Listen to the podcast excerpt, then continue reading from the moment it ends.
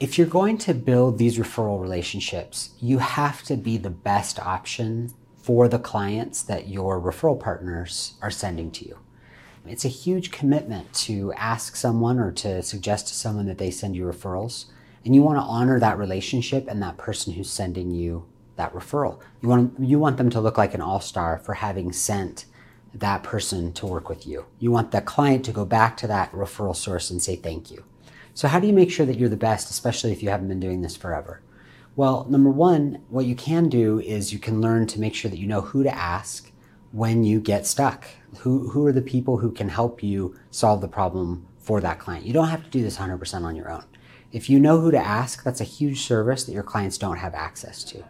The second thing you can do is you can hire other attorneys to work with you on cases that you're not as skilled at or maybe don't have as much experience on you can bring them in to help solve that individual problem for your client. And in that case, you're sort of building a team on behalf of your client. And that's again a huge service. You know this this market and this environment way better than they do. You have access to these relationships that they don't have. So if you get hired on a case and let's say there's a brief that you don't feel qualified to write or you need some help with and you hire someone else to help you with that, that's a fantastic service to that client because you're more focused on getting the best result and doing the best work for the client than about who exactly does it. So if you are not uniquely positioned to do it, don't worry about it. Hire someone who does, hire co-counsel, whatever you need to do to make sure that that client gets served. The third thing you can do is you can refer them again. Something that I was a little bit afraid to do early in my practice was to refer someone out who'd been referred to me.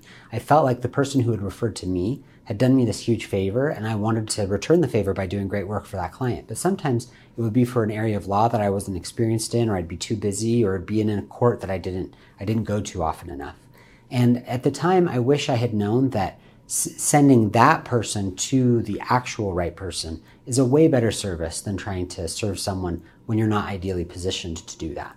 So those are three ways that you can serve clients and make sure that you're the best every single time. You don't have to worry that you're doing something dishonest or trying to trick someone into working with you because you have a network of people you can ask. You know where to look for answers, whether that's people or looking up the resources. You can hire help and you can refer them after you've done both of those things, you're still not the best option. We want to make sure that the clients get the best service possible, and that is what honors the relationship with the referral partner and makes sure, makes sure that that's going to be a relationship that continues far into the future.